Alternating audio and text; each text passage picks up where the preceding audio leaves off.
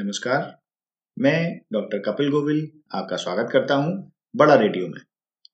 Topic को बेहतर समझने के लिए आपसे रिक्वेस्ट है कि ऑडियो सुनते समय एक नोटबुक और एक पेन ज़रूर रखें, जिससे आप इंपॉर्टेंट पॉइंट्स नोट कर सकें। आज की इस ऑडियो में हम बात करेंगे कि इंटर्नशिप क्या होती है, कब करना चाहिए, किसको करना चाहिए, क्या इसके फ़ायदे हैं, अगर इंटर्नशिप नहीं की तो क्या नुकसान हो सकते हैं और ये किसी जॉब के लिए कैसे बेनिफिशियल हो सकता है, ये भी हम समझेंगे। तो सबसे पहले हम बात करते हैं इंटर्नशिप होती क्या है। इंटर्नशिप को समझाने के लिए मैं आप ही के एग्ज़ाम्पल की बात करूँगा। जैसे आप लोग जो भी कोर्स करते हैं, कोई भी प्रोफेशनल कोर्स कर रहे हो, चाहे वो टू ईयर कोर्स हो या थ्री ईयर कोर्स हो तो आप वहाँ पर क्या करते हैं, आपके बहुत सारे जो सब्जेक्ट्स होते हैं, उसमें फैकल्टीज आपको सब्जेक्ट के अकॉर्डिंग आपको प्रोजेक्ट बनाने के लिए देते हैं। या केस स्टडी बनाने के लिए देते हैं। तो उसमें बहुत सारे स्टूडेंट्स को अक्सर कर देखा जाता है कि वो पूरी ईमानदारी से उस प्रोजेक्ट को या पूरे असाइनमेंट को या उस केस स्टडी को नहीं करते हैं। चाहे रीजन जो भी हो। मैं ये नहीं कह रहा कि सारे स्टूडेंट्स ऐसा करते हैं, लेकिन बहुत बड़ा नंबर एक ऐसा होता है जो पूरी ईमानदारी से उस असाइनमेंट को या उस प्रोजेक्ट को या उस केस स्टडी को पूरा नहीं करते। तो अब होता क्या है कि जब वो बच्चे इंटरव्यू के लिए जाते हैं तो वहाँ पर क्वेश्चन पूछे जाएँगे। ऑब्वियसली ये चेक करने के लिए कि उस स्टूडेंट को आता कितना है। क्योंकि मैं एक कंप्यूटर साइंस का टीचर हूँ, इसलिए उसी सब्जेक्ट का, उसी फ़ील्ड का मैं एक एग्ज़ाम्पल लेता हूँ। मान लीजिए कि आपको सी प्रोग्रामिंग आती है। सी प्रोग्रामिंग आपने कर लिया, आपको लैब में सी प्रोग्रामिंग कराया गया। आपको वहाँ पर लैब में असाइनमेंट करने के लिए दिया गया, लेकिन आपने उन असाइनमेंट्स को पूरी ईमानदारी से, ये पूरा ढंग से नहीं किया। आपने किसी तरह से उसको कॉपी पेस्ट करके या कहीं से किसी फ्रेंड की हेल्प लेके उसको सिर्फ़ टाइप कर दिया। तो अब होगा क्या? मान लीजिए इंटरव्यू में पूछा गया कि भाई वेरिएबल क्या होते हैं? लूप कैसे लगाते हैं? अब क्या होगा? क्योंकि आपने वहाँ पर पूरी ईमानदारी से काम किया नहीं तो आप वहाँ पर आंसर दे नहीं पाएँगे इंटरव्यू में। तो इससे नुकसान किसको होगा? कैंडिडेट को होगा। कैंडिडेट मतलब जो इंटरव्यू दे रहा है उसको। तो अब ऐसे केस में क्या होता है कि ये चीज़ अब लोगों से छिपी नहीं है। यानी जो एम्प्लॉयर है, जो कंपनीज़ हैं, जो ऑर्गेनाइजेशन हैं, जो जॉब दे रही हैं उनसे छिपी नहीं है कि बच्चे ऐसा कर लेते हैं कि वो कहीं से असाइनमेंट कॉपी कर लिया या सीनियर से ले लिया या परचेज कर लिया। ऐसा बहुत सारी चीज़ें कर लेते हैं। तो ये चीज़ें उनको पता है। तो अब ये कैसे पता चलेगा कि किसने एक्चुअल में अपनी डिग्री की है, अपने एक्चुअल में उसने सब्जेक्ट्स पढ़े हैं या उसने कॉपी पेस्ट का सहारा लिया है? तो बच्चे जब इंटरव्यू के लिए जाते हैं, जब इंटरव्यू में अपियर होते हैं तो कंपनीज़ की ऑर्गेनाइजेशन की रिक्वायरमेंट होती है एक्सपेक्टेशन होती है कि बच्चों को प्रैक्टिकल नॉलेज ज़रूर हो। अब होता क्या है, बच्चों ने क्लास में क्या किया था? बहुत ध्यान से सुना नहीं। सब्जेक्ट को जैसे तैसे करके उसको पास कर लिया। कई जगह पर कॉपी पेस्ट का सहारा ले लिया। तो अब होता क्या है कि उसको प्रैक्टिकल नॉलेज नहीं हुई। मार्कशीट या डिग्री तो ज़रूर मिल गई, लेकिन उसको प्रैक्टिकल नॉलेज नहीं हुई। अब वहाँ पर गैप हो गया। कहा गैप हो गया कि एकेडमिक पढ़ाई में और जॉब में दोनों में गैप हो गया। कि जो कंपनीज़ की एक्सपेक्टेशन है, वो चाहते हैं कि बच्चे को वाकई में आते हो वो चीज़ें, हम प्रॉब्लम दें और सॉल्व कर दें, ताकि हमें बहुत ज़्यादा एनर्जी नहीं लगानी पड़े उस पर। अब लेकिन बच्चे को आती नहीं है तो ऐसे में कंपनीज़ कहती हैं कि बच्चों को इंटर्नशिप करनी चाहिए। तो अब इंटर्नशिप है क्या? इंटर्नशिप ये है कि किसी भी लाइव प्रोजेक्ट पर काम करें वो। अब ये तो समझदारी नहीं है कि दोबारा से कंपनीज़ कहें कि नहीं भाई, आप जो जो लैंग्वेज आप पढ़कर आए हैं या जो भी सब्जेक्ट आप पढ़कर आए एक बार फिर से उसको पढ़कर आइए। तो ये तो पॉसिबल नहीं है। ना तो कंपनी ऐसा कह पाएँगी और ना ही बच्चे ऐसा कर पाएँगे। तो ऐसे केस में एक विन विन सिचुएशन मतलब ऐसे केस में एक ऐसी सिचुएशन बता दी गई है या ऐसी सॉल्यूशन है ये कि आप ऐसा करिए प्रैक्टिकल प्रोजेक्ट पर काम कर लीजिए रियल लाइफ प्रोजेक्ट पर काम कर लीजिए, जिससे क्या होगा, आपने जो भी पढ़ा हुआ है, वो रिफ्रेश हो जाएगा। आपको यूज़ करना आ जाएगा कि आपने कैसे, उसको कैसे यूज़ कर पाएँगे। तो उससे आपको प्रैक्टिकल एक्सपीरियंस मिल जाता है। और जो कि आपको जॉब दिलाने में बहुत ज़्यादा हेल्पफुल हो जाता है। कैसे? कि आपने जब प्रैक्टिकल काम किया उस पर तो आपको बहुत सारी चीज़ों का बेसिक और प्रैक्टिकल नॉलेज आ गया। जिसको एक शॉर्ट टर्म में अगर आप कहें तो एक्सपीरियंस हो गया काम करने का रियल लाइफ में काम करने का। तो वो आपको कॉन्फिडेंस भी देगा और आप इंटरव्यू में अच्छे आंसर भी दे पाएँगे कॉन्फिडेंटली दे पाएँगे। और जो इंटरव्यूअर हैं, वो भी समझ जाएँगे आपकी बातें सुनकर, आपके आंसर सुनकर कि आपको वाकई में चीज़ें आती हैं। क्योंकि आपने प्रैक्टिकली काम किया है तो यहाँ पर इंटर्नशिप बहुत हेल्प करती है। अब इमेजिन करिए कि इंटर्नशिप आपने की नहीं। तो इंटर्नशिप अगर आपने नहीं की तो क्या होगा कि आपको सिर्फ़ बुकिश नॉलेज होगी। या जो रटकर जो आंसर शीट में लिख दिया, सिर्फ़ उतना ही नॉलेज होगा। प्रैक्टिकल नॉलेज नहीं होगा। जबकि कंपनी चाहती हैं कि आपको प्रैक्टिकल नॉलेज हो तो उनकी एनर्जी बच जाएगी, उनका टाइम बच जाएगा और आउटपुट ज़्यादा मिलेगा। तो इसलिए इंटर्नशिप हर एक स्टूडेंट को करनी चाहिए। इससे कोई फ़र्क नहीं पड़ता कि आप किस फ़ील्ड के हैं। ये सिर्फ़ कंप्यूटर साइंस के लिए नहीं है। आप चाहे जूलॉजी के हों बॉटनी के हों साइकोलॉजी के हों हिस्ट्री के हों आर्ट्स के हों कॉमर्स के हों सिविल के हों मैकेनिकल के हों उससे कोई फ़र्क नहीं पड़ता। आप लॉ के हों, कोई फ़र्क नहीं पड़ता। आप किसी भी ब्रांच किसी भी स्ट्रीम के हों। आपको इंटर्नशिप हमेशा करनी ही चाहिए। बात करते हैं कि इंटर्नशिप करते कब हैं, कब करना चाहिए। यानी मान लेते हैं कि आप कोई फोर ईयर प्रोग्राम कर रहे हैं। फोर ईयर का कोई कोर्स कर रहे हैं। तो देखिए, पहले ईयर में फ़र्स्ट ईयर में आप क्या करते हैं? बेसिक कंसेप्ट समझते हैं। जो भी आपका स्ट्रीम है, उस स्ट्रीम का बेसिक सब्जेक्ट समझते हैं कि वो उसमें है क्या। सेकेंड ईयर में थोड़ा और फेमिलियर होते हैं और थर्ड ईयर में थोड़े एडवांस लेवल पर पहुँच जाते हैं। ये थर्ड ईयर जो है, सबसे बेहतर टाइम होता है आपको इंटर्नशिप ज्वाइन करने के लिए। यानी कि अगर आप फोर ईयर में हैं और सेमेस्टर सिस्टम है तो आपके लिए फिफ्थ और सिक्स सेमेस्टर सबसे सुटेबल रहेंगे इंटर्नशिप करने के लिए। उसके बाद उस इंटर्नशिप के बेस पर आगे आप जॉब के लिए अप्लाई कर सकते हैं, तैयारी कर सकते हैं, यानी कि सेवन्थ और एट सेमेस्टर में आप जॉब के लिए तैयारी कर सकते हैं। और अगर आप थ्री ईयर कोर्स कर रहे हैं तो उसके लिए आपको सेकेंड ईयर में अप्लाई करना चाहिए इंटर्नशिप के लिए। सेकेंड ईयर यानी कि थर्ड और फोर्थ सेमेस्टर में आप इंटर्नशिप कर सकते हैं। अब बात करते हैं कि इसका ड्यूरेशन कितना होना चाहिए।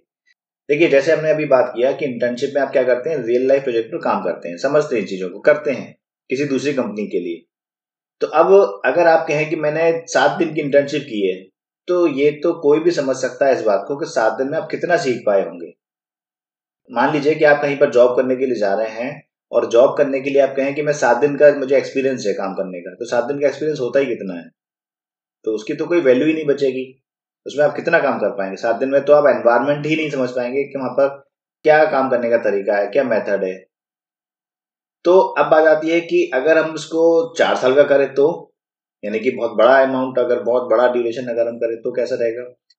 तो वो भी समस्या रहेगी, क्योंकि आपको इंटर्नशिप में ही तो हमेशा काम नहीं करना है, आपको जॉब भी करनी होगी। तो एक ऐसा ड्यूरेशन आपको निकालना होगा जो कि आपके लिए ऑर्गेनाइजेशन के लिए, आपके इंस्टीट्यूशन के लिए, सभी के लिए बेनिफिशियल हो। जो कि होता है तीन महीने से लेकर छह महीने। यानी कि आपको लगभग तीन महीने का काम करना ही चाहिए। तीन महीने की इंटर्नशिप आपको करनी ही चाहिए। उस तीन महीने में आप बहुत सारी चीज़ें सीखते हैं, जो कि आपको लाइफ लॉन्ग हेल्प करती हैं। छह महीने तक अगर आप इंटर्नशिप करते हैं तो इसकी वैल्यू बहुत ज़्यादा बढ़ जाती है और आप खुद डिसाइड कर सकते हैं कि किस कंपनी में आपको काम करना चाहिए किसमें नहीं काम करना चाहिए। अब बात आती है कि इंटर्नशिप कहाँ से करें? देखिए इंटर्नशिप आप कहीं से भी कर सकते हैं लेकिन आपको सिर्फ़ इतना देखना चाहिए कि जहाँ पर भी आप इंटर्नशिप के लिए अप्लाई कर रहे हैं, क्या वहाँ पर वाकई में रियल लाइफ प्रोजेक्ट पर काम हो रहा है? वो चाहे ऑर्गेनाइजेशन गवर्नमेंट की हो प्राइवेट हो सेमी गवर्नमेंट हो, इससे कोई फ़र्क नहीं पड़ता। डिपेंड करता है कि आपने अपना एफर्ट कितना लगाया। फिर वही बात आ जाती है, जैसे कि आपके कोर्स की बात आई थी, कि अगर आप अपना इनपुट नहीं देंगे, अपना एफर्ट नहीं लगाएँगे तो उस इंटर्नशिप का भी कोई फ़ायदा नहीं होगा। आपने इंटर्नशिप ज्वाइन कर ली और केवल अपनी अटेंडेंस लगाते रहे कि मैं काम कर रहा हूँ, मैं काम कर रहा हूँ, मैं काम कर रहा हूँ, लेकिन आप एक्चुअल में का वही काम कर नहीं रहे हैं, कोई सीख नहीं रहे हैं तो उस इंटर्नशिप का भी कोई फ़ायदा नहीं होगा। अगर आप सर्टिफिकेट भी ले आते हैं उसका किसी तरह से, हालाँकि इंटर्नशिप का सर्टिफिकेट मिलता है तभी है जब आपने एक्चुअल में ही काम किया होता है। इंटरव्यूअर्स बहुत स्मार्ट होते हैं वो बहुत सारे लोगों को, बहुत सारे बच्चों को डील करते हैं, उनका डेली का काम यही है कि इंटरव्यू लें बच्चों का तो वो समझ जाते हैं कि कौन बच्चा सच बोल रहा है, किसको कितना आता है। उनका लेवल चेक करने के लिए उनको बहुत ज़्यादा टाइम नहीं लगता। एक या दो क्वेश्चन से ही वो समझ जाते हैं। इसको मैं समझाने के लिए आपको एक एग्ज़ाम्पल देता हूँ कि जैसे जब आपकी क्लास में फैकल्टी आते हैं, कोई नए फैकल्टी आए, आप मुश्किल से एक मिनट के अंदर समझ जाते हैं कि उस फैकल्टी में कितनी कैपेसिटी है पढ़ाने की। क्या कैपेबिलिटी है? वो पढ़ा भी पाएँगे कि नहीं पढ़ा पाएँगे? तो इसी तरह से, इसी तरह से जो एम्प्लॉयर होते हैं वो भी समझ जाते हैं कि कैंडिडेट में कोई कैपेसिटी है या नहीं कैपेबिलिटी है भी कि नहीं, उसको हायर करना भी चाहिए कि नहीं करना चाहिए।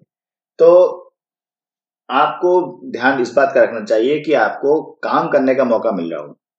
अब रही बात यह कि सर्टिफिकेट होना चाहिए इसका या नहीं होना चाहिए, या सर्टिफिकेट की कितनी वैल्यू है।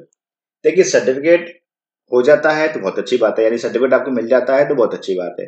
इन केस आपने इंटर्नशिप बहुत ईमानदारी से की है और एक्चुअल में आपने काम किया है और बाई चांस किसी भी रीजन से सर्टिफिकेट आपको नहीं मिल पाता है तो भी कोई बड़ी समस्या नहीं है। आप सीवी में बिल्कुल आराम से मेंशन कर सकते हैं कि मैंने इस इस कंपनी में इस ड्यूरेशन की इंटर्नशिप की थी, मेरा रोल ये था। But certificate is not available अगर आपके पास कोई रीजन है कि क्यों अवेलेबल नहीं है तो आप वो भी लिख सकते हैं। इसमें कोई डरने वाली बात नहीं है। और ना ही इस स्टेटमेंट से आपके सीवी पर कोई एडवर्स इफ़ेक्ट पड़ेगा, यानी कोई उल्टा असर, नकारात्मक असर नहीं पड़ेगा। बिल्कुल भी डरने वाली बात नहीं है इसमें। इंटरव्यूअर ज़रूर ये पूछ सकते हैं कि भाई आपने इंटर्नशिप की थी तो आपके पास सर्टिफिकेट क्यों नहीं है? तो आप बता सकते हैं कि सर सर्टिफिकेट या तो इन्होंने दिया नहीं। जो भी आपके पास आंसर हो एक्चुअल आंसर वो आप वहाँ बता दीजिएगा, उससे कोई समस्या नहीं है। आपकी कैपेसिटी को वो तुरंत समझ जाएँगे कि आपने वाकई में काम किया था। वो आपके प्रोजेक्ट पर पूछेंगे क्वेश्चन कि आपने इसको कैसे किया, इसको कैसे किया? या आपने मान लीजिए कोई एंड्रॉइड ऐप बनाया तो आपने ऐप बनाने के लिए क्या टूल टेक्निक इस्तेमाल किया, कैसे बनाया अपलोड कैसे किया, उसके अपडेट्स कैसे चेक की टेस्टिंग कैसे की? अगर आपने किया होगा तो आप आंसर दे पाएँगे। तो अब ये बात आती है कि इंटर्नशिप को सेलेक्ट कैसे करें, कैसे मिलेगी हमें इंटर्नशिप आप किसी फ़ील्ड के हैं तो कैसे आप सर्च कर सकते हैं? देखिए, वैसे देखिए अगर आप कंप्यूटर साइंस या कंप्यूटर एप्लीकेशन के अलावा किसी और सब्जेक्ट के हैं किसी और स्ट्रीम के हैं तो आप ये कर सकते हैं सिंपल आप जिस भी शहर से होंगे आप गूगल पे या किसी और वेब ब्राउज़र में सर्च कर लीजिए कि इंटर्नशिप इन योर सिटी मतलब जो भी आपकी सिटी है मैं एग्ज़ाम्पल के तौर पर मान लेता हूँ कि लखनऊ से हैं आप। तो इंटर्नशिप पोजिशन या इंटर्नशिप वैकेंसी इन लखनऊ। आपके सामने बहुत सारे ऑप्शन आने लगेंगे आप वहाँ पर देख लीजिए।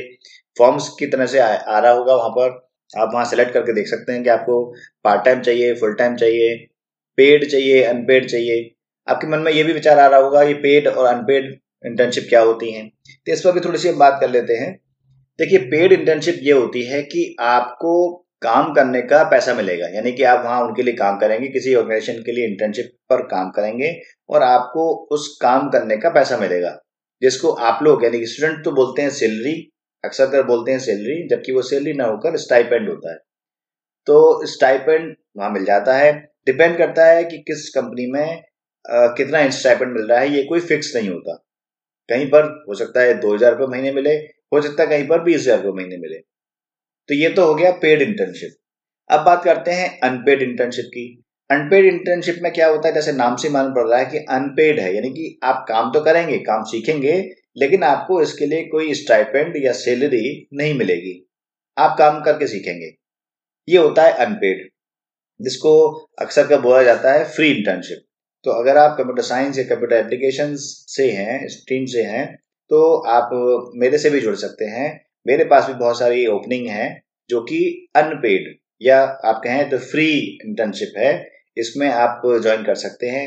जैसे मैं कुछ एग्ज़ाम्पल बता देता हूँ, आपको आपको मान लीजिए वेबसाइट बनाना आता है, आपको एंड्रॉयड ऐप बनाना आता है, आपको सॉफ्टवेयर टेस्टिंग आता है, या आपको कार्टून एनिमेशन आता है, या आपको मीम्स बनाने आते हैं, या आपको वीडियोग्राफी का आता है, या वीडियो एडिटिंग आता है, आपको डिज़ाइनिंग आता है, आपको आइकन्स डिज़ाइन करना आता है कंटेंट राइटिंग अगर आपको आता है तो ऐसे बहुत सारे फील्ड्स हैं। तो हमारे साथ में जो बहुत सारे इंटर्न्स जुड़े हुए हैं, उनमें से कुछ ने एक वेबसाइट बनाई है इसके लिए जिससे कि आप लोगों को सुविधा मिल सके, यानी कि आप वहाँ पर रजिस्ट्रेशन कर सकते हैं। उस वेबसाइट का लिंक तो वैसे इस ऑडियो के डिस्क्रिप्शन बॉक्स में दिया हुआ है। आप वहाँ से जाके उस पर क्लिक करके फॉर्म पर भर सकते हैं। और अदरवाइज़ आप मुझे मेल भी कर सकते हैं। और अगर आप मुझे मेल करते हैं तो वहाँ पर आपको ऑटो रिप्लाई में तुरंत ही आपको एक लिंक मिल जाएगा जो कि आपको उस फॉर्म तक ले जाएगा। तो आप वहाँ फॉर्म भरकर अप्लाई कर सकते हैं। तो उसके बाद जो हमारी टीम है, वो आपसे इंटरेक्ट करेगी अकॉर्डिंगली तो अगर आप मुझे मेल करना चाहते हैं इंटर्नशिप से जुड़ना चाहते हैं तो इसके लिए आप ईमेल आईडी नोट कर सकते हैं और इसको मैं स्पेल करके बता रहा हूँ आपको, जो कि है intern for you me at the rate Gmail dot com इसको मैं अल्फ़ाबेट के अकॉर्डिंग बता रहा हूँ. Intern I N T E R N intern F O R for you M E at the rate Gmail dot com कहीं पर भी कोई स्पेस कोई डॉट कोई हाइफन नहीं है। सब कुछ आपको स्मॉल लेटर्स में लिखना है। मुझे पूरी उम्मीद है कि आपको इस ऑडियो से ज़रूर हेल्प मिली होगी। अगर आपको इस ऑडियो से थोड़ी सी भी हेल्प मिली हो तो आपसे रिक्वेस्ट है कि इस ऑडियो को अपने फ्रेंड्स के साथ ज़रूर शेयर करें। ये audio YouTube channel Facebook page Anchor Spotify Breaker Google podcast radio public और खबरी ऐप पर अवेलेबल है, जिनके लिंक डिस्क्रिप्शन बॉक्स में दिए हुए हैं। आप इस ऑडियो लेक्चर का वीडियो लेक्चर मेरे यूट्यूब चैनल पर और फेसबुक पेज पर भी देख सकते हैं, जिसका लिंक डिस्क्रिप्शन बॉक्स में दिया हुआ है। आपका इस ऑडियो को सुनने के लिए बहुत बहुत धन्यवाद। सुनते रहिए बड़ा रेडियो।